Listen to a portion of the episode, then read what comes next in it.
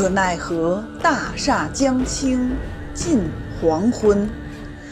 审时度势，披荆斩棘，人道是如日中天，定江山。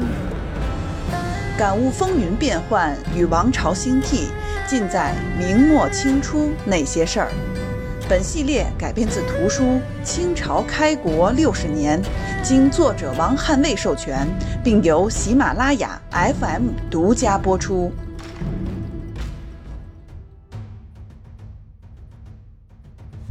今我大军已直抵宣大，蒙古察哈尔国先为我兵所败，心胆竭裂，举国骚然。彼贝勒大臣将来归我，我往必欲诸途，而众贝勒可多备衣服，以赏彼贝勒大臣之来降者。我师往征大同，今可收纳察哈尔来归贝勒官民，既莫有善于此者。崇祯七年的六月，李自成被困车厢峡，险些被一网打尽。但睿智的李自成用重金贿赂明军各路将领，以诈降蒙骗吴省总督陈其瑜。陈总督英明一世，糊涂一时啊！不仅同意招安，还以几乎不设防的方式，让义军走出了车厢峡。李自成率部一路给看守的明朝官军施障眼法。表面上洗心革面，忠于朝廷，暗地里整顿衣甲，养精蓄锐，准备复叛。崇祯七年的七月，义军脱离险境，随即斩杀明朝的安抚官，举起义旗，又开始攻略株洲县，关中大震，农民军势不可遏矣。俗话说：“福无双至，祸不单行。”大明朝这艘破败不堪的头等战舰，任凭能工巧匠多么奋力的修补，也赶不上它进水下沉的速度。就在李自成等近四万人走出车厢峡，再度搅动天下之时，皇太极又来了。率八旗铁骑，兵分四路入侵大明，兵锋直指北京延庆、河北宣化、怀来、山西大同、代县、五台山等地，京师震动。这是继一六二九年几次之变后，皇太极第二次入寇京师啊！皇太极此次入侵，并不是偶然为之。也不仅仅是趁明朝主力剿灭义军之机而背后捅上一刀，他是经过很长时间的思索和考量，并与王公大臣反复论证，这才再度南下。那么，皇太极在入侵大明之前都干了哪些大事呢？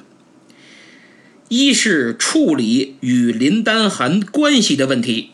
二是与大明议和。先说第一个问题，我在第四十三回扫除障碍里讲了，之前皇太极是如何对付蒙古林丹汗的。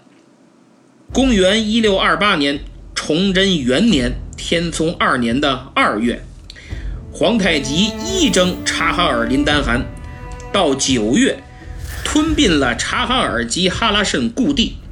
林丹汗仅具有宣府边外以西的河套和土默川一带，而后金步步紧逼，蒙古诸部纷纷投靠后金，林丹汗也步步西迁。这个时候，他本应借力打力，一个是和明朝搞好关系，一个是尽量多争取余下蒙古诸部的支持，同时。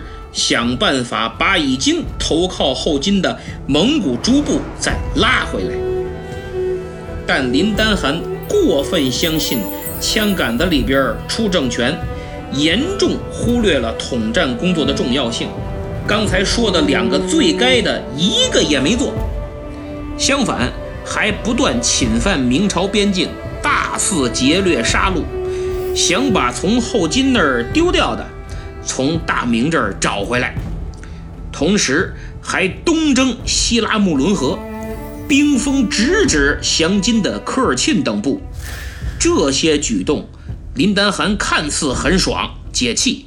军事上取得了不小胜利，但政治上失败的是一塌糊涂。明朝本想拉拢林丹汗共抗后金，这下没戏了。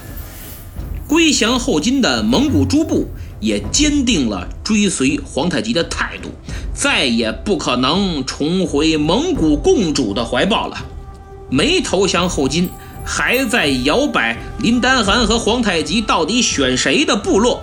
一看林丹汗可够狠的，对自己同胞同族下手是毫不留情。得了，还是跟皇太极混吧，有个大哥罩着好点儿。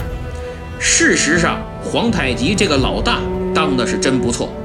当得知林丹汗东征的消息，他亲率两千精骑赶来救援。林丹汗虽已撤走，但皇太极做了所有能做的。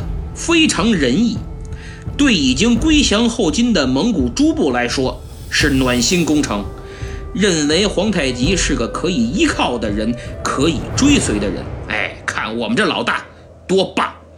而还没归降的也开始琢磨，你看人家这老大多棒！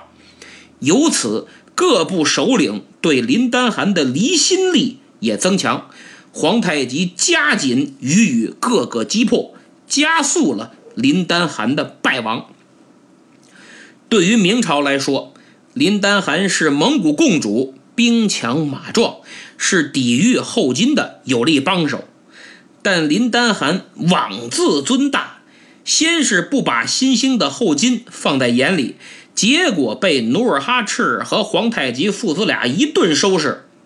对大明呢，他也不放在眼里，连年骚扰侵略明边。造成严重边患问题，但明朝不惜重金招抚林丹汗，希望他停止南侵，共同对付后金。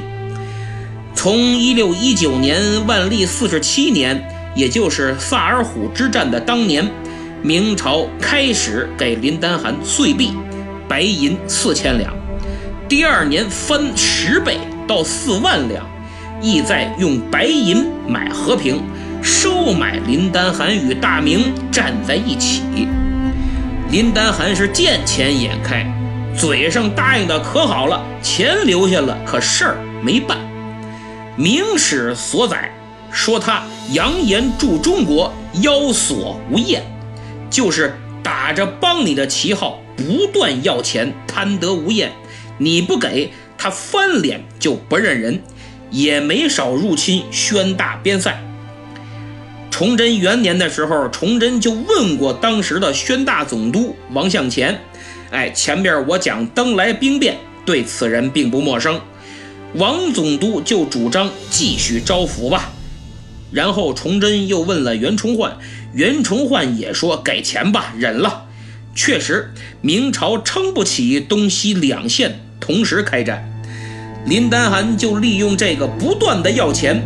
给了钱，还多次要求增加，不给就南侵，纵兵劫掠，一直到他死，始终也没能和明朝组成真正的军事同盟，使后金才能各个击破，取得最终的胜利。所以，不仅猪队友坑人，狼队友也坑人不浅。皇太极于一六二八年天聪二年。崇祯元年，一征林丹汗，取胜之后南侵大明，这就是几次之变。林丹汗和大明受到重创。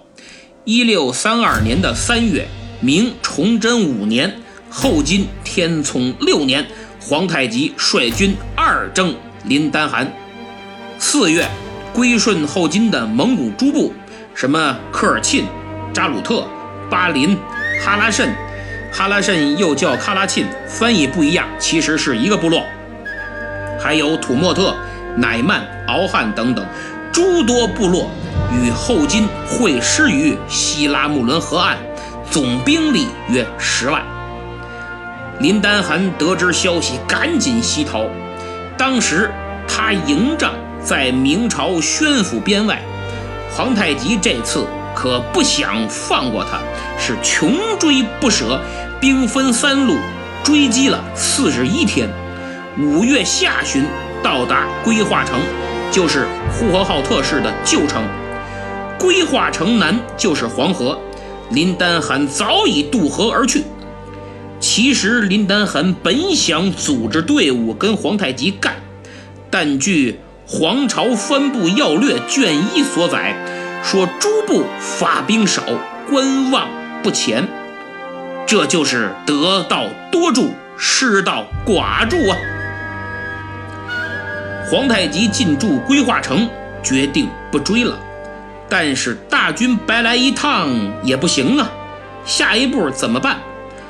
皇太极有些举棋不定，就问参将宁完我、游击范文成、汉人秀才马国柱三人的意见。三人观点一致，建议跟上次一样，不追林丹汗，转而南下，纵兵攻打大明。还说他们知道皇太极觉得啊占领北京还不是时候，心腹大患是山海关，咱们可以南下走大明的密云蓟镇，逼近山海关，然后断其关城水源，不出半月，山海关必破。他们还说山海一得，祖帅自率大众来归矣，就是山海关一丢。祖大寿一定会率着关宁铁骑前来投降啊！皇太极有些心动了，所以他一面招抚蒙古部众，扩充实力，削弱林丹汗，一面在长城外徘徊。六月初，他看大家都想抢东西，觉得哎这次油水太少，有意见，就打算南下纵兵劫掠一番。他就又征询了宁完我等三汉臣的意见。三人说，以讲和为名，先要东西，一路赚个盆满钵满，再奔山海关，拆开关门，以后等时机成熟，随时能入主中原。以上出自《天聪朝陈公奏议》卷上。皇太极以此打定主意，以议和的旗号。向宣府大同挺进。六月十三，他致书明朝宣大地方官员，言语实在，表现出真心讲和的诚意。他说：“若征战不已，民死于战争，天岂乐此事乎？今我开城相告。”我小国人民唯愿两国和好，财货丰足，相互贸易，各安狩猎放鹰，以永享太平也。倘我言不同衷，天岂不知也？尔等不愿讲和，又养作不信状，天岂不知尔是乎？可见，皇太极不仅体现了讲和的诚意。更展望了讲和以后的美好生活，哎，双方百姓安居乐业，财货丰足，他是由衷的希望，并说咱们双方都以天为证，不要欺瞒上天呐。皇太极一路奔宣府大同而来，接到书信的宣大地方官也觉得皇太极非常有诚意，可以试试，起码别给他开战的借口。否则大家都玩完。于是宣大的官员一商量，就派使者带着大量礼品来见皇太极。皇太极是热情款待，大摆宴宴，谈得很投机，达成了协议。金军走到张家口的时候，还开展互市，双方买卖做得非常红火，什么晋商啊，什么全全来了。据满文老档记载，科尔沁部的额驸。就是首领的一个女婿，他手下有三个人，趁着双方没什么戒备，都在贸易往来的时候，就偷偷的潜入明朝边境，偷了老百姓家的牛和驴，结果一状告到皇太极那里，皇太极是非常生气，下令把这三个人抓起来，谁拦着都没用，罪名是破坏议和大局，擅自劫掠明朝牲畜，然后押到明朝边境，当众将带头的斩首，其他二人各鞭打一百，贯耳。这鞭子打一百，不死也皮开肉绽。不信各位让你们媳妇儿拿你的皮带抡圆了，给你一下子试试啥感觉？贯耳就是用剑把耳朵贯穿了，可以说处罚的是很重。这放在其他时候，这叫事儿吗？谁还没出来抢过明朝老百姓的东西？皇太极的做法就是向明金双方表示议和。并不是缓兵之计，不是一时兴起，是既定方针，是他的政治目的。六月二十八，双方再次谈判，很顺利。明朝的宣抚巡抚沈启与后金的代表还举行了行白马无牛，誓告天地的议和仪式，就是杀白马和黑色的牛，这是最高规格。对天盟誓，说谁被蒙，谁统绝国王，天地谴之，就是国统断绝，天诛地灭。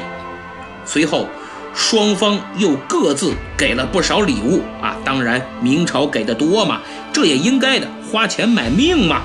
议和达成，皇太极很高兴，对从征的将领大量封赏，从贝勒到哨兵都有丰厚的赏赐。当然，这也是给大家个交代，毕竟没有入侵明朝抢掠，但钱一分也没少拿，还没动手，省事儿了，又议和了，多好！目的达成了，皇太极从容返回沈阳，既没有南下入侵北京，也没有走山海关，七月下旬到达沈阳。从这儿，我确实看到了皇太极的诚意。即使议和并非长久之计，但当下皇太极认为是一条可以走的路。先不要管能走多远，哪怕只有几年，如果明朝接受，也能争取时间扑灭民变，积蓄力量，再图辽东。但事实并非如此。回到沈阳之后，皇太极再次。找三个汉臣询问对议和的看法。这三个人是孙应时、江云和王文奎。孙应时没有说议和的事儿，而是后金刚遭天灾，经济困难，国库空虚，老百姓十室九空，应该赶快发展经济。讲了半天这个，江云和王文奎一致认为议和不会成，应该积极备战。尽快夺取山海关，进攻大明。他俩说的是对，崇祯不会答应议和，因为他要面子，最后上吊的时候都以发掩面，这才叫死要面子。议和多丢人，他坚决不会答应。何况朝中还有那么多小粉红，谁说我大明力不从心？谁认为我大明应该先与后金议和？全力解决内患，谁就是汉奸，就是卖国贼，必须要政治正确，必须要说厉害了，我的大明。宣府巡抚议和，朝廷下令革职，罪名是通敌。这次议和实际已经失败，但皇太极仍不灰心，不知道是真心议和。还是明知不可为而为之，以堵天下人说他后金野蛮好战之口。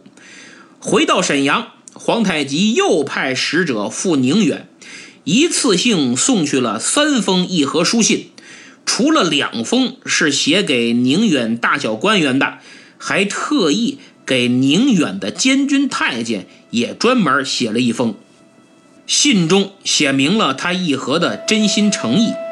皇太极说：“倘蒙皇帝以宽大为怀，何事得成？是亦尔之福矣。就是对大家都好，哎，也是你的福气。我所以屡遣使议和，原为战争不息，人多死于锋敌。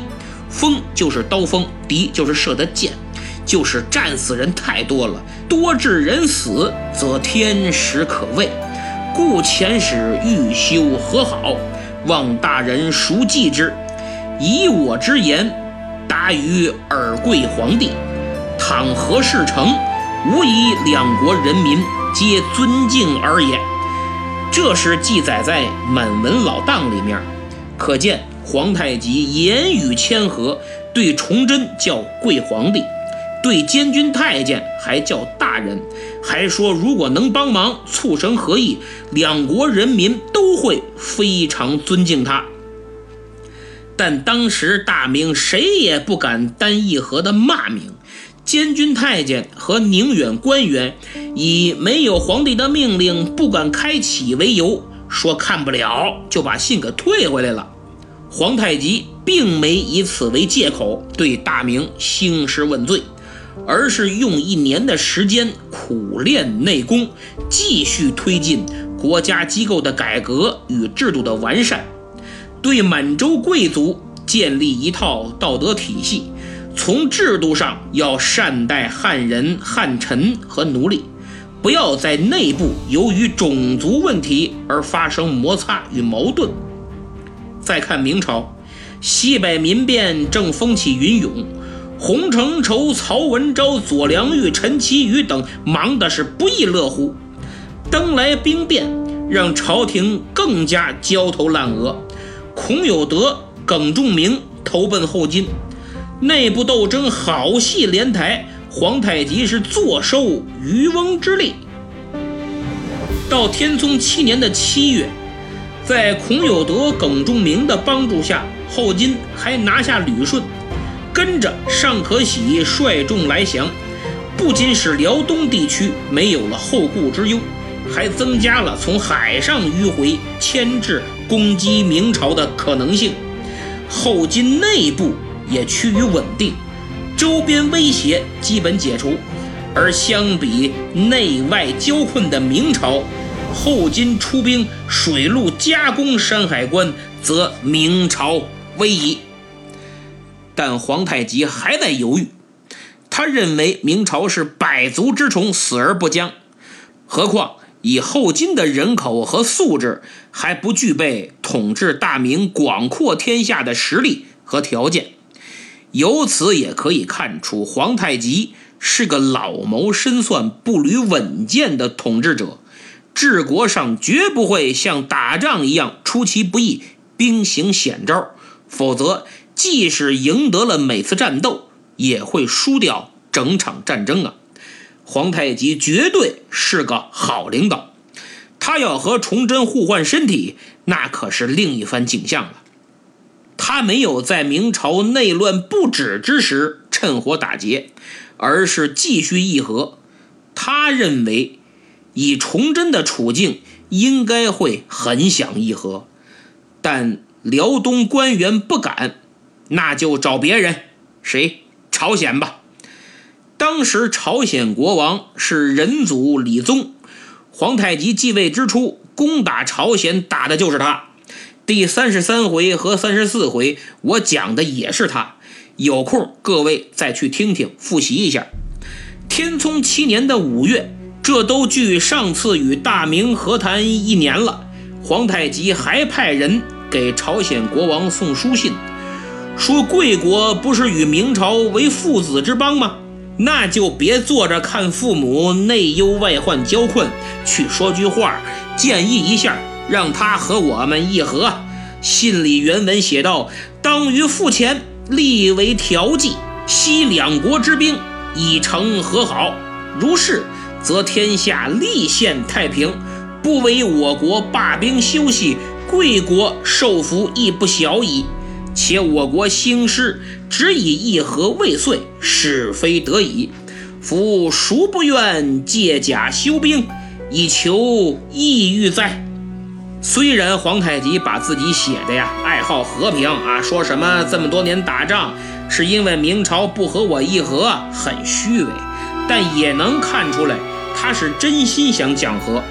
不管是腾出时间解决国内问题，苦练内功，然后再大举兴兵灭了明朝，还是另有所图，反正这时候皇太极是真有诚意的，要不他也不会绕那么大弯儿，还找朝鲜帮忙。一个月以后，天聪七年的六月，皇太极掀起了一场头脑风暴，主题是后金下一步的军事行动。目标为谁？民国、朝鲜还是察哈尔？《清实录》揭露了高层贝勒和诸位大臣共十六人的意见，向八旗通志和天聪朝陈公奏议记录了更多人的奏折，可见这场大讨论范围非常广泛。在此我不一一罗列了。总之。后金上下满汉大臣基本都认为要进攻明朝，达成一致共识，只是什么时候打、怎么打、打哪儿出现了分歧。有的人主张等秋后再打，有的人主张国内经济再稳定一点再打。萨哈连、多铎、豪格等贝勒主张立即发兵，尽快，因为蒙古和朝鲜还没有彻底臣服。明朝在登莱和辽东接连重创，别等他缓过来，哎，加上现在内乱不止，如果平息了民变就不好打了，所以要快打。再有就是已经有一阵子没来个像样的战争了，满洲战士士气降低，奢靡之风盛行，尚武风气减退，满族官员家里都使奴换婢的。寄生虫的思想蔓延开来，汉化趋势明显。当时已经出现打仗的时候自己掏钱找人替代，或者称病不去，临阵不敢玩命的怯懦现象了。所以，尽快发动战争已经成为解决这个问题最好的措施。至于怎么打，打哪儿，汉官主张集中兵力进攻山海关。路上和水上迂回夹攻，或者兵分两路，一路由辽东往西打，另一路从长城突破后两下夹攻山海关，并且不能烧杀掳掠，尽量招抚安民，收买人心，以加快取名而定鼎中原的步伐。但满族官员普遍对夺取天下没有兴趣。更愿意深入内地抢掠财富和人口，他们主张从长城边口或宣府大同一带进入内地，围困北京，狂掠中原。理由是不想硬拼，抢掠为主。即使真打北京，也避实就虚。而且他们认为，一定要让士卒自由杀抢，才能激励士气。吉尔哈朗奏言：以举兵深入其境，焚其庐舍，取其财物，阴粮于敌，此制胜之策也。阿济格说的更露骨，他奏道：应杀者杀之，应取者取之，应蹂躏者蹂躏之。多铎说。我国之兵非怯于斗，但使所得各保其欲，则虽死不恤。就是咱们战士不是不敢打、不想打，只要让他们抢，满足私欲，那就绝对要钱不要命。这看得我是毛骨悚然呀！我个人真接受不了，这都什么人呢？就是土匪、强盗。皇太极并没有积极回应，而是反复思量。在当时的军事态势下，攻克山海关，继而拿下北京是完全有可能的，而且也是非常正确的战略。但此时，皇太极还不认为是君临天下最好的时候。当缓而勿躁。明朝硕大。刚才说了，百足之虫，死而不僵嘛，力量不容小觑。内部民变如火如荼，不易扑灭。即使扑灭，也需要时间。他现在是无暇东顾，同时也会消耗其巨大国力，很可能一蹶不振。所以不用急，要务是自身发展，解决周边问题。所以七月他攻占旅顺，八月攻略山海关外诸城。这期间，皇太极越来越觉得现实已经满足了。哎，满文老档记载，他曾说：“明可居山海关以外处，我居辽东地方，汉人诸身各立为国，以安生业。”《清太宗实录》还记载他的一段话，认为啊自己的领土已经够了，与昔日辽、金、元三国之主相等，可见他并不想急于取名而代之。汉臣也逐渐明白皇太极的意思，志在议和，每年让明朝多给钱粮物品，互通马市，相安无事。所以到了十月，皇太极就公开训斥那些撺掇他打山海关、取名而代之的汉官，说：“你们别动不动就让我打山海关，打山海关的山海关那么好打呀，还水陆并进。”我八旗不善操舟，知道不知道？到时候打不下来不说，我还损兵折将。我大金可没那么多人，都是一兵一民，损失人马太多，直接影响我国的经济发展。此等奏书何意之有？就是你们写的这奏折都是废话、空话、大话。由此，皇太极公开支持朱贝勒的意见。哎，到明朝抢掠吧！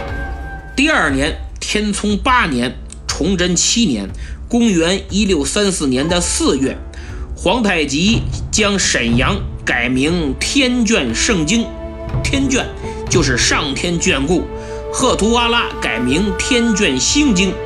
五月，皇太极决定发兵征明，好好抢掠一番呐！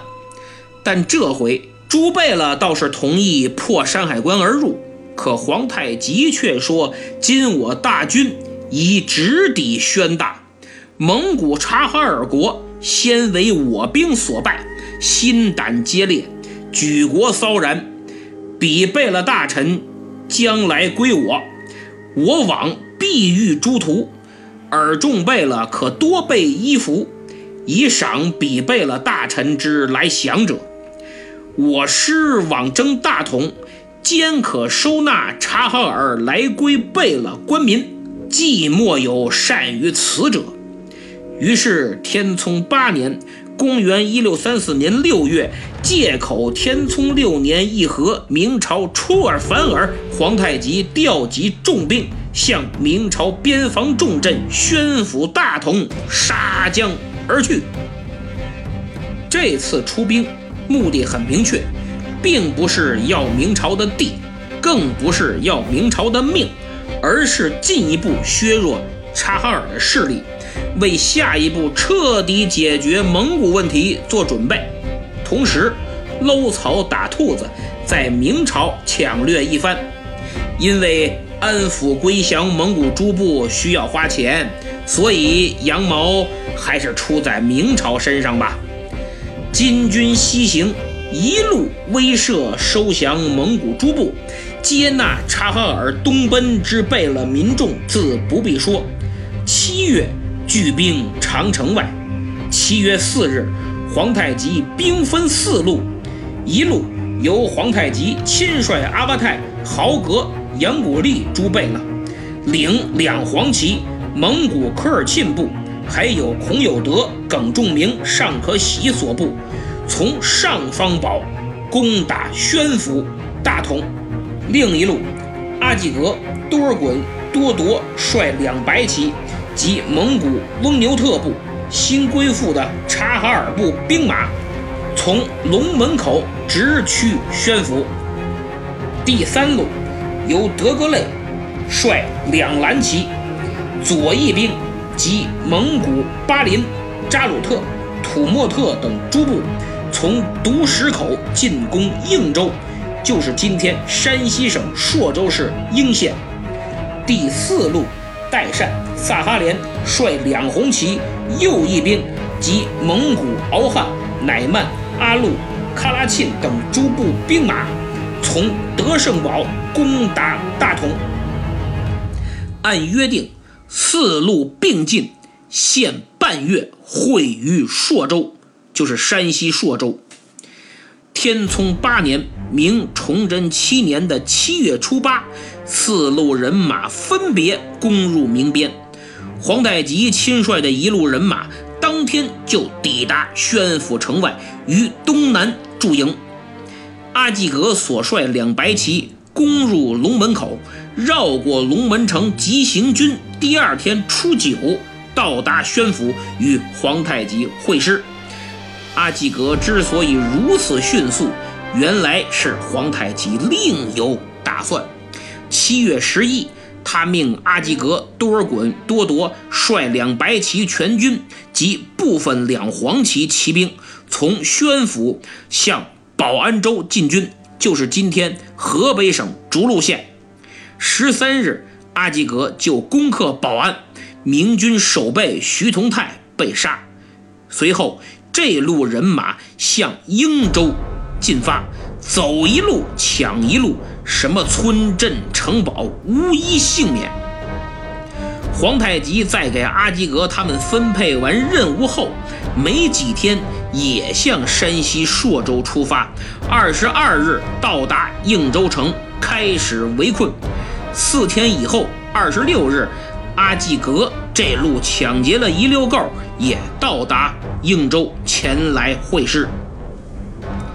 德格类这一路人马。七月八日从独石口进入明边，十二日打到今天北京的延庆和永宁一带，十三日攻陷长安灵宝，守备江腾龙等军官被杀，然后一路抢劫向应州而去。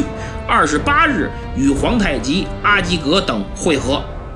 代善、萨哈连、硕托这路人马，七月初八入边后攻陷德胜堡。德胜堡是明长城大同镇的重要关隘，在今天山西省大同市北约四十五公里，是连接山西与内蒙古的重要通道。随后攻陷同是大同北部边塞的镇羌堡，进而围攻景平城，就是今天山西省朔州市平鲁区的景平镇。当然。这一路还是撒欢儿的抢掠，但景平城防守十分严密，攻而不克。代善怕耽误时间，就没有强来，直接进军朔州。七月二十三，奉命在马邑县驻扎。除了皇太极这一路到达最早的就是代善这一路。现在看这四路，除了代善。是从山西入边，其他都从河北入边的。代善他们在朔州以北、长城以南转圈的抢，其他三路都是从河北往山西画一条线，各自沿着这条线可劲儿抢。最后一支到朔州会师的是德格类所部，七月二十八日到的，八月初二，皇太极迅速。调整部署，打破入边时的编制，先后派三支队伍出去抢掠。左翼由多尔衮、多铎、豪格率领，向朔州以东进军，到五台山而还；右翼由萨哈连、硕托率领，从代州（就是今天山西省忻州市的代县），从代州向西一路劫掠。八月初二当天夜里，就攻陷了郭县，就是今天山西省原平市郭阳镇。但是城内百姓得知消息呀，提前跑了。萨哈连等人入城后没抢多少东西。以上这两路人马都是快闪式抢劫，八月初二出发，初三就返回了。抢劫嘛，当然要快抢快走。过了几天。估计分赃分的差不多了。八月十一，皇太极派出了第三路人马，由阿巴泰、阿济格、杨古力率两黄旗、两白旗出兵往灵丘县和王家庄。灵丘县是今天山西大同灵丘县，始于战国，因赵国雄主赵武灵王葬于此地而得名灵丘。王家庄就是今天灵丘县武陵镇下辖的王家庄村，历史也很悠久。八月十一出兵，十五日，阿巴泰遣使禀告皇太极说已攻陷灵丘县，杀知县一名和守备一名。二十一日再次奏报说攻占了王家庄。那么皇太极派出阿巴泰。阿济格、杨古力等人以后也没闲着。八月十三，率大军自应州开拔。十五日，带着多尔衮、多铎、豪格等贝勒往视大同城，并挑战城外的明朝骑兵。十九日，代善、萨哈连、硕托率兵来会。二十二日，阿巴泰也回营，大同已是大兵压境。城中总兵曹文昭凶多极少。与此同时，得知宣大告急，明廷调集各镇兵马前去救援。宁远总兵吴襄于七月十二日受命领兵一万，开赴增援，星夜兼程。尤世威也率山海关和永宁守军一万向宣府进发。如此一来，皇太极很可能要做好准备与明军决战。